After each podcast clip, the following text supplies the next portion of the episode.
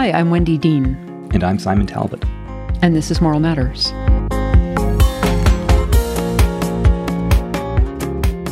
Today we are speaking to Catherine Sanderson, who is the Poler Family Professor and Chair of Psychology at Amherst College, and the author of a book, Why We Act Turning Bystanders into Moral Rebels. And this was a particularly interesting conversation, I think, because this is broaching the idea of actually putting some of our words into action, how to get people to consider actually moving into just talking about it to doing something about it. Right. I, I read her book over the summer and I thought, this is where we start. So I really thought that we should have her on and have a conversation about that. So why don't we have a listen? All right.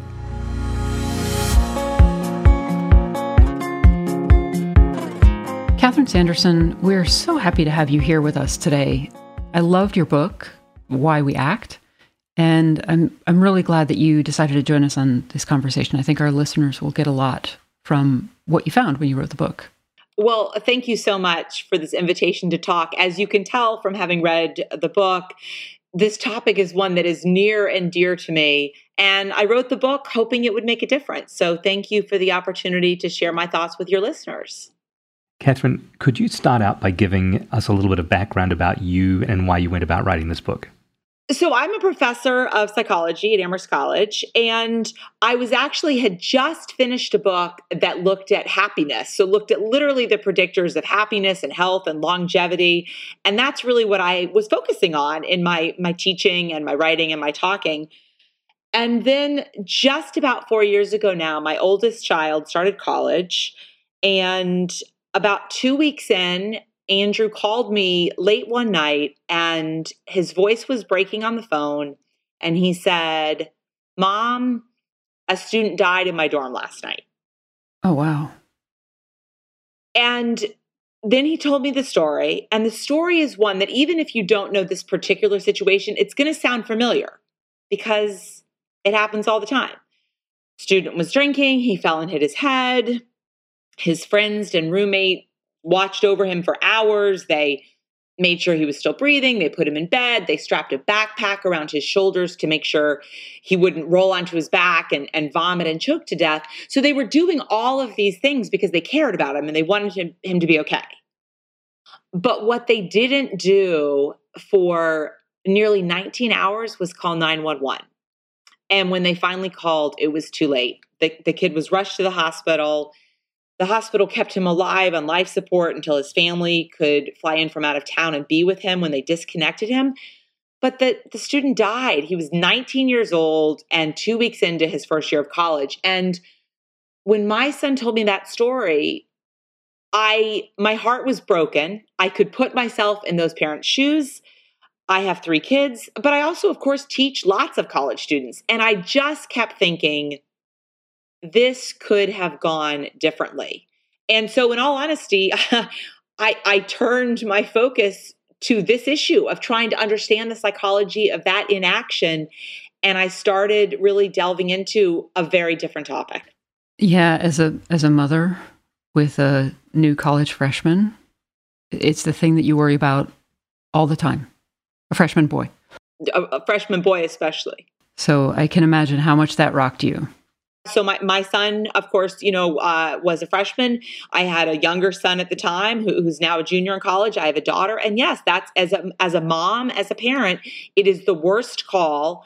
And again, it just feels so preventable. You know, those weren't you know they weren't evil kids they weren't bad kids they were they were kids who were trying to do right by their friend and yes that's as a mom i just i couldn't help but think if one of those kids had have picked up the phone, that person would just have graduated from college. You know, he would be 22, 23. Right.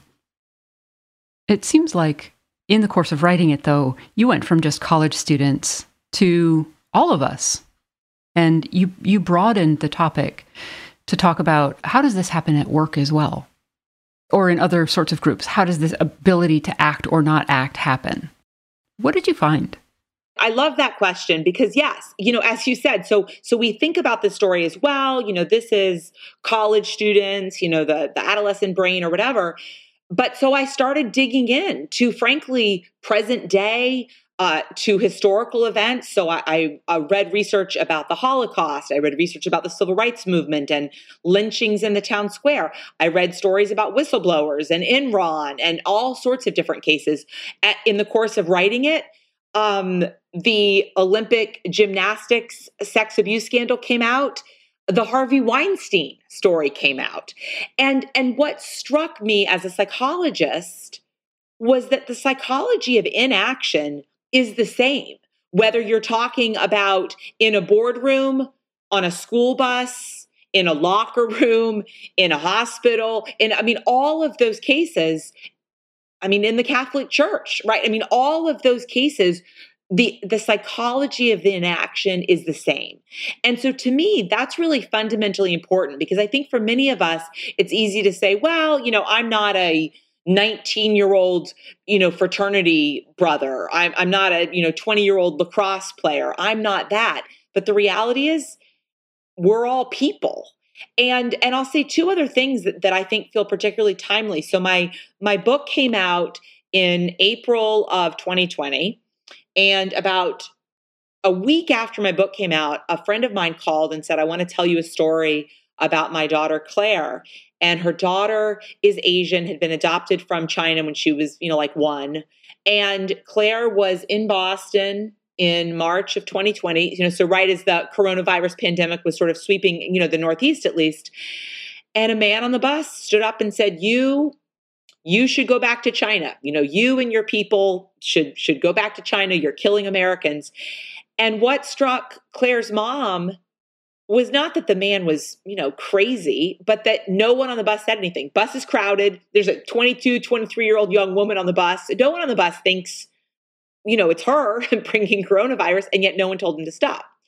Then a couple months later, uh, June of 2020, all of us watched the horrific footage coming out of Minneapolis. And when I saw that footage, what occurred to me was actually not Derek Chauvin kneeling on George Floyd's neck. What occurred to me was that there were four police officers there.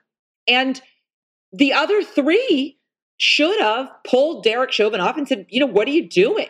And had they done so, which was their job to do so, we wouldn't know who George Floyd was because he would be alive and living and working in Minneapolis.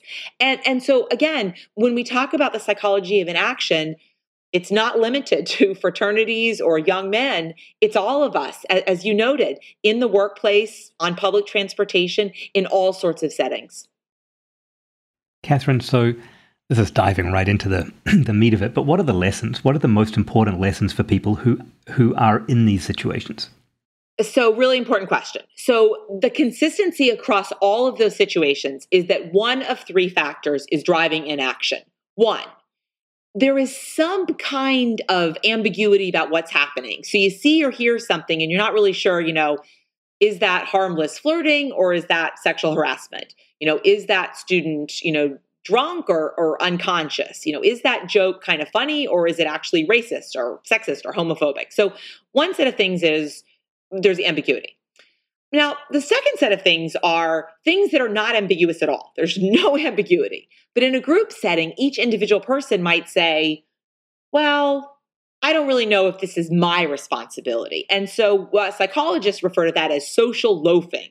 And it's why uh, college students often don't like group projects because you worry about being the sucker who does all the work and, you know, uh, the other people, you know, lay lay off and don't really exert effort. So another factor is we reduce effort in a group setting, and some of your listeners might might think of that as the classic bystander effect, and that you know Kitty Genovese story they might remember from Intro to Psychology in college. But the third factor, and, and the one that I think is the most prevalent for many of us, is fear of consequences. We worry about the consequences. Now, sometimes we worry about, you know, if I step up on public transportation and, and tell somebody to shut up, you know, maybe they're going to have a knife or a gun and I'm going to worry about my safety. But in many other cases, we worry about other things. We worry about being ostracized. Will people not like me in the workplace? Will I hurt my opportunity for career advancement if I report my boss or a colleague for problematic behavior? So people worry about the professional consequences, they worry about the social consequences. And both of those factors, I think, are the major play. So let's take a hypothetical example. I'm at work and, and something like that goes on, something, some event where I think to myself, boy, maybe I should say something. What are the things that I should be thinking about to make that a sensible, safe interaction? Like, you know, part of this is that people have doubt about what they're doing. How do you get rid of that doubt? So I have a couple different answers. So one, and this is sort of the practical question. I think it really does depend on who you are in the situation. So sometimes there are people who are really vulnerable, who are worried about getting fired, who do not have a lot of job security. And people have said to me, I knew it was wrong but I also really needed that job. You know, I really needed that job to, you know, to keep food on the table for my kids, you know, and so on. So I think in some cases, people who are in low power positions may not feel able to speak up in the moment, but maybe they can find a way to report it, to report it anonymously. So maybe they can do something in that setting. I also think for people that are in high power positions, they have a responsibility because they don't have that same sort of risk. Mm. So I'm a professor at Amherst College, I have tenure. If I'm in a meeting and somebody says something problematic, I feel pretty comfortable saying, Yeah, I kind of find that problematic because I have tenure, I'm safe. But I also feel a responsibility that if something is said to one of my younger colleagues who maybe doesn't have that level of security, maybe they can't speak out and it's okay for me to kind of take it on. So I do think it depends on who you are. I also think there are ways in which people can call out some behavior without making the person feel horrible. So without saying, you know, you're stupid or you're racist or you're wrong, but just to kind of tag it for a minute. Um maybe you're joking and I'm misunderstanding or could you tell me more about what you mean or you probably didn't mean it as it sounded, but some people might think that. So, again, ways of letting the person know that this is not okay, but ways of also making it safe for them to, to own it and to say, okay, yeah, you know, my bad. One of my favorites is, frankly, to try to own it. It might be me, and, you know, maybe I'm too sensitive, but my sister was sexually assaulted. My brother is gay. My you know whatever. A way of being able to say it's about me not you but it also clarifies to that person that what they've said isn't okay. Because if everybody just ignores it then the person who said it assumes well everybody else must kind of agree with me. And and that's problematic for the person who said it but it's frankly problematic for all of the other people in that setting who also then learn oh this is the kind of thing I guess it's okay because nobody said anything. You know, it's a really interesting way of putting it because it gets away from the us and them thing, right? It gets away from the um, exacerbating the two extremes that is very prevalent in society right now, which is if I say that you're wrong, then I'm automatically the other extreme. And then that just creates a very uncomfortable atmosphere for everybody. Absolutely. And that's why I think, you know, frankly, playing through ahead of time, what are some things that I could say? Right? So often when i'm talking to you know reporters or doing interviews like this et cetera a person will tell me a story. And sometimes the story will be something that happened to them you know 30 years ago or something. And what they'll say is i didn't know what to say. And then two days later you know i'm in the shower and all of a sudden i think of the perfect response. But two days later in the shower is too late. And so i think of it often like we talk about practicing CPR. If you practice CPR, you hope you're not going to need to use it. But if you practice it, if you ever do need to use it, you have the skills necessary. So I think of it very much like that, like having a couple of phrases, a couple of statements that just kind of interrupt the moment, call it out, but in a way that doesn't feel accusatory.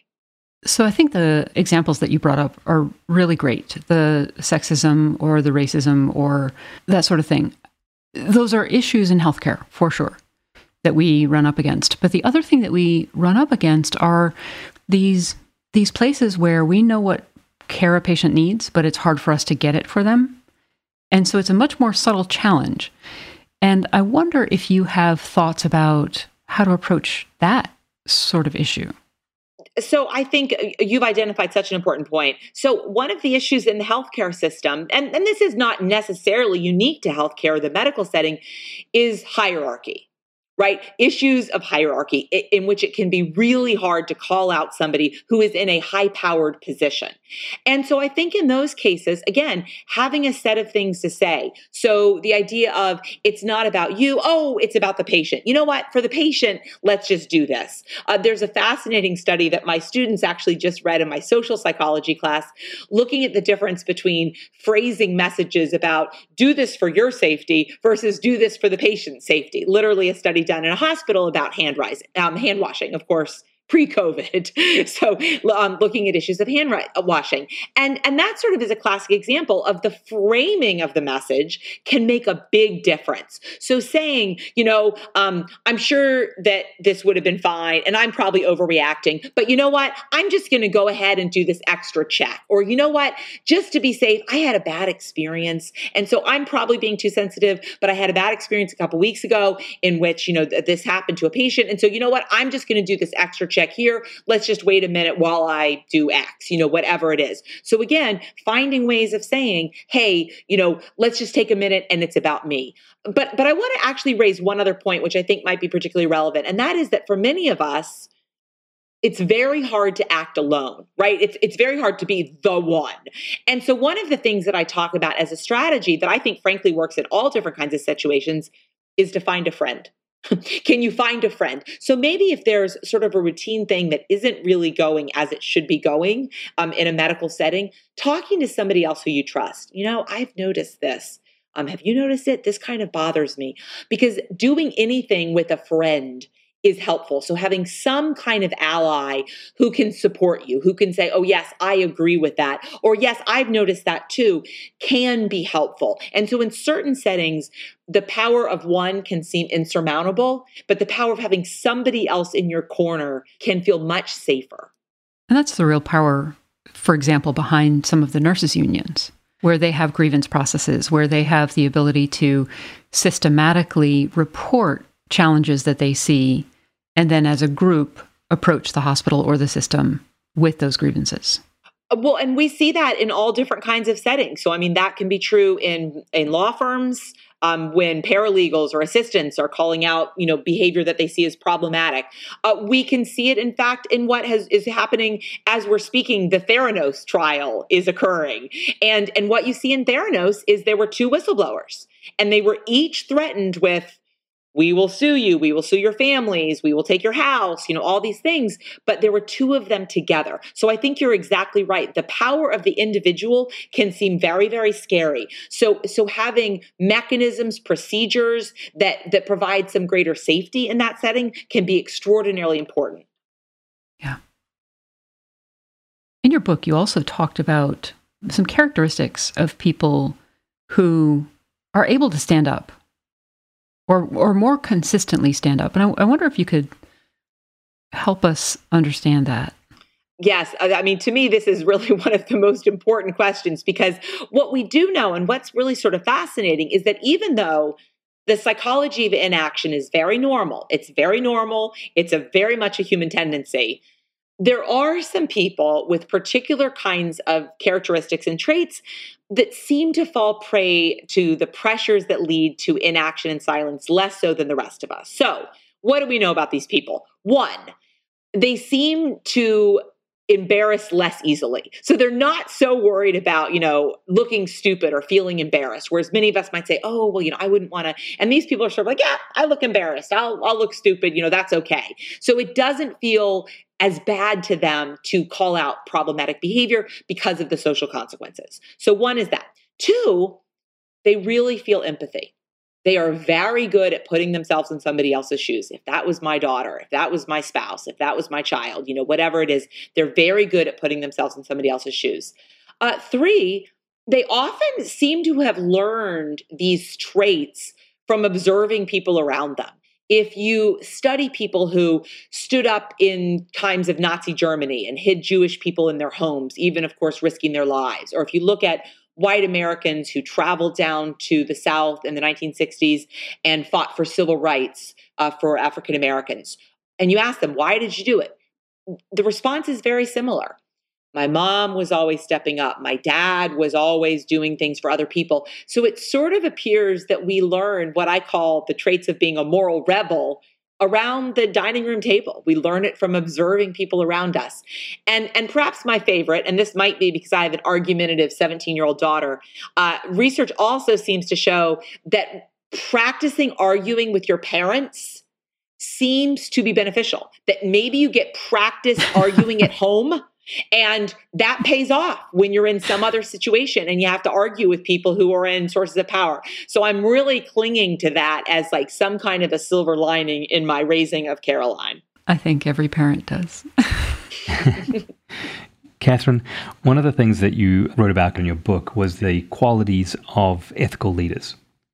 Can you tell us a little bit about that side of this as well? Because there's the side who call out problems, but there's also the side that prevent problems that are doing the right thing to start with. Who are those people? Well, I, I love that question because, frankly, we really need to study those people, right? Because I think you're exactly right that we do hear so much about the unethical behavior. So, what do we know about ethical leaders? So, ethical leaders are conscientious, so they're they're diligent, they're they're detailed oriented. They don't sort of take shortcuts that can kind of put people on a slippery slope, you know, in that sense.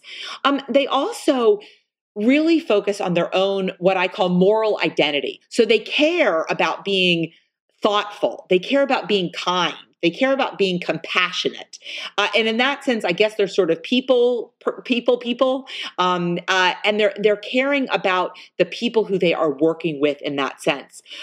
They also tend to have sort of a broad view of what they're trying to achieve. And so that means, you know, being detail oriented, but it also means focusing on fairness, focusing on justice, focusing on human rights.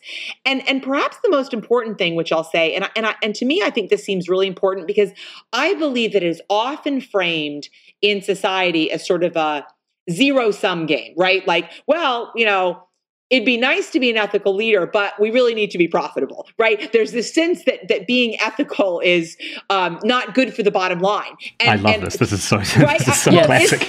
But, but don't you think that's yeah. true? Don't you think that's true? Like like ethics is like a luxury kind of a kind of a thing. Um, so so what I really love is there's a study that I describe from the Harvard Business Review, and what that study found is that CEOs who are given high marks for character integrity, forgiveness, compassion actually have a significantly higher return on assets than CEOs whose employees give them low ratings. So to me, that's a fundamentally important point because it's not a zero sum game. In fact, being an ethical leader pays off.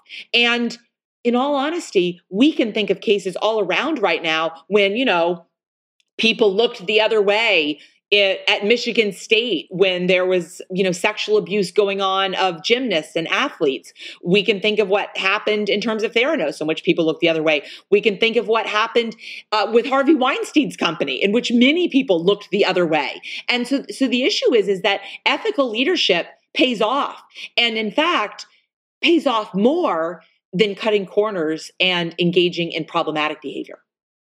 That's fabulous. I just love that. I think that is a fabulous place to wrap this up. And I, am so grateful that you came and joined us today. I loved your book. I have all kinds of pages of it marked out, uh, and I share it with people regularly. I think it's a great thing for us to think about how do we start speaking up and, and being those moral rebels. Thank you for those kind words. Um, writing the book felt to me it, it, felt there was a sense of urgency in all honesty because what i kept thinking is we all as parents but as people in the world we all want to live in a world of moral rebels right? We want to live in a world in which people call out problematic behavior. We want to live in a world in which people do the right thing even if they worry about the social or professional consequences. And we really want to live in a world in which some kid picks up the phone and calls 911 when our kid is in trouble. And so to me, you know, I love talking about the book. I loved writing the book because I want to live in that world. And I honestly believe, and some of my own research bears out, that understanding the psychology of inaction can actually provide us all with the tools that we need to create this world of moral rebels in our personal and professional lives. So thank you so much for the kind words. And thank you all so much for the opportunity to talk today. Thank you, Catherine. Thank you.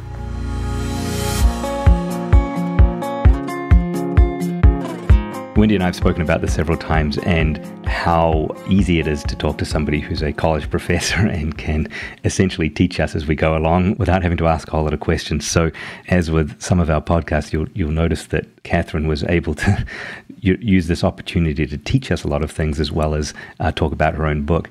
I think the part of this that sticks with me the most is the idea that there are ethical leaders that we need to support when it comes to actually making this kind of change. Yeah, I was so happy with how she talked about that because we think a lot about who our leaders are, but we don't think about how they think about leadership as often as I think we might want to. Mm-hmm. So, that sense of how do they attend to their own moral framework? How do they think about the people that work for them? How do they set those people up for success? And just thinking through how someone leads, not just what they do as a leader, is really critical. That brings up the point that leadership is not just management. Leadership is not just coming up with a series of rules or a series of ideas that you move forward with. It's getting the team together. It's actually getting people to act together. It's getting a team to work together. And it's figuring out the ethical and moral framework with which you're going to do that. Yeah, it's more than the metrics like Jerry Muller said on the last episode. exactly. Yeah. A lot of what Catherine spoke about applies very broadly to many of the things we talk about. And a lot of the examples that come up are examples of racist behavior or behavior that's clearly, you know, many of us would feel is, is wrong and inappropriate. But of course, there is a translation to this more specifically to healthcare uh, in the setting of what we talk about, Wendy. Yeah, I I thought it was great how she started as talking about college students, but then we were able to broaden it to say this isn't just about an adolescent brain. This is about this is about human behavior. And the more we can understand about how each of us behaves or thinks or has the impulse not to act in certain situations, it allows us to choose other. Mm-hmm. And we can choose to act, which means we can choose to change. I think it's interesting how you talk about the idea that we start off talking about the adolescent brain. The truth is that maybe an awful lot of the decisions and behaviors that get made, we pretend we're a whole lot different to that, but sometimes we're not. Yeah, I, I, think there's so much pressure in healthcare right now that it's easy for us to look at what we need to do in the short term just to survive. Classic adolescent thinking, right? Yeah. Yeah, and it's it's that scarcity mindset too. And the more we can recognize that we're doing it, the more we have the opportunity to choose differently. And choose positively differently, right? Yeah. Not just choose not to act, which is what we get told all the time, right? Don't do this, don't say right. that, don't do something that's wrong, but choose to act in a um, proactive, intentional way to either call out things that are inappropriate or actively try and work towards positive change. Yeah, and I, I loved how she said one of the things we need to do is to practice. We need to practice acting the way we want to act. Put ourselves into that hypothetical situation and decide what we're going to say. Decide how we're going to approach it. Yeah. That's really critical. So that's actually a really good reminder for all the people listening to us, which is we want you to act and we want you to decide what you want to say and what the things that you're thinking about are and actually call it out. Let us know what the things that are going on with you are. Let us know who you'd like us to speak to. Let us know what the things that you're experiencing are so that we can uh, broaden our own view of what's going on in healthcare. Yeah, for sure. For sure. Well, as always, thank you for joining us for Moral Matters. Our producer is Dave Young at Widget Studios. To learn more about the nonprofit Moral Injury of Healthcare, you can go to our website at fixmoralinjury.org. If you'd like to support future episodes of the podcast or any of the work that we do, you can make a donation while you're there. Our Twitter, Facebook, and Instagram links are in the show notes. So if you can continue the conversation, please go there. And you can spread the word by sharing episodes with friends and colleagues. Plus, if you subscribe, rate, and review the show, it makes it easier for other listeners to find us. Thanks as always for listening. And stay well.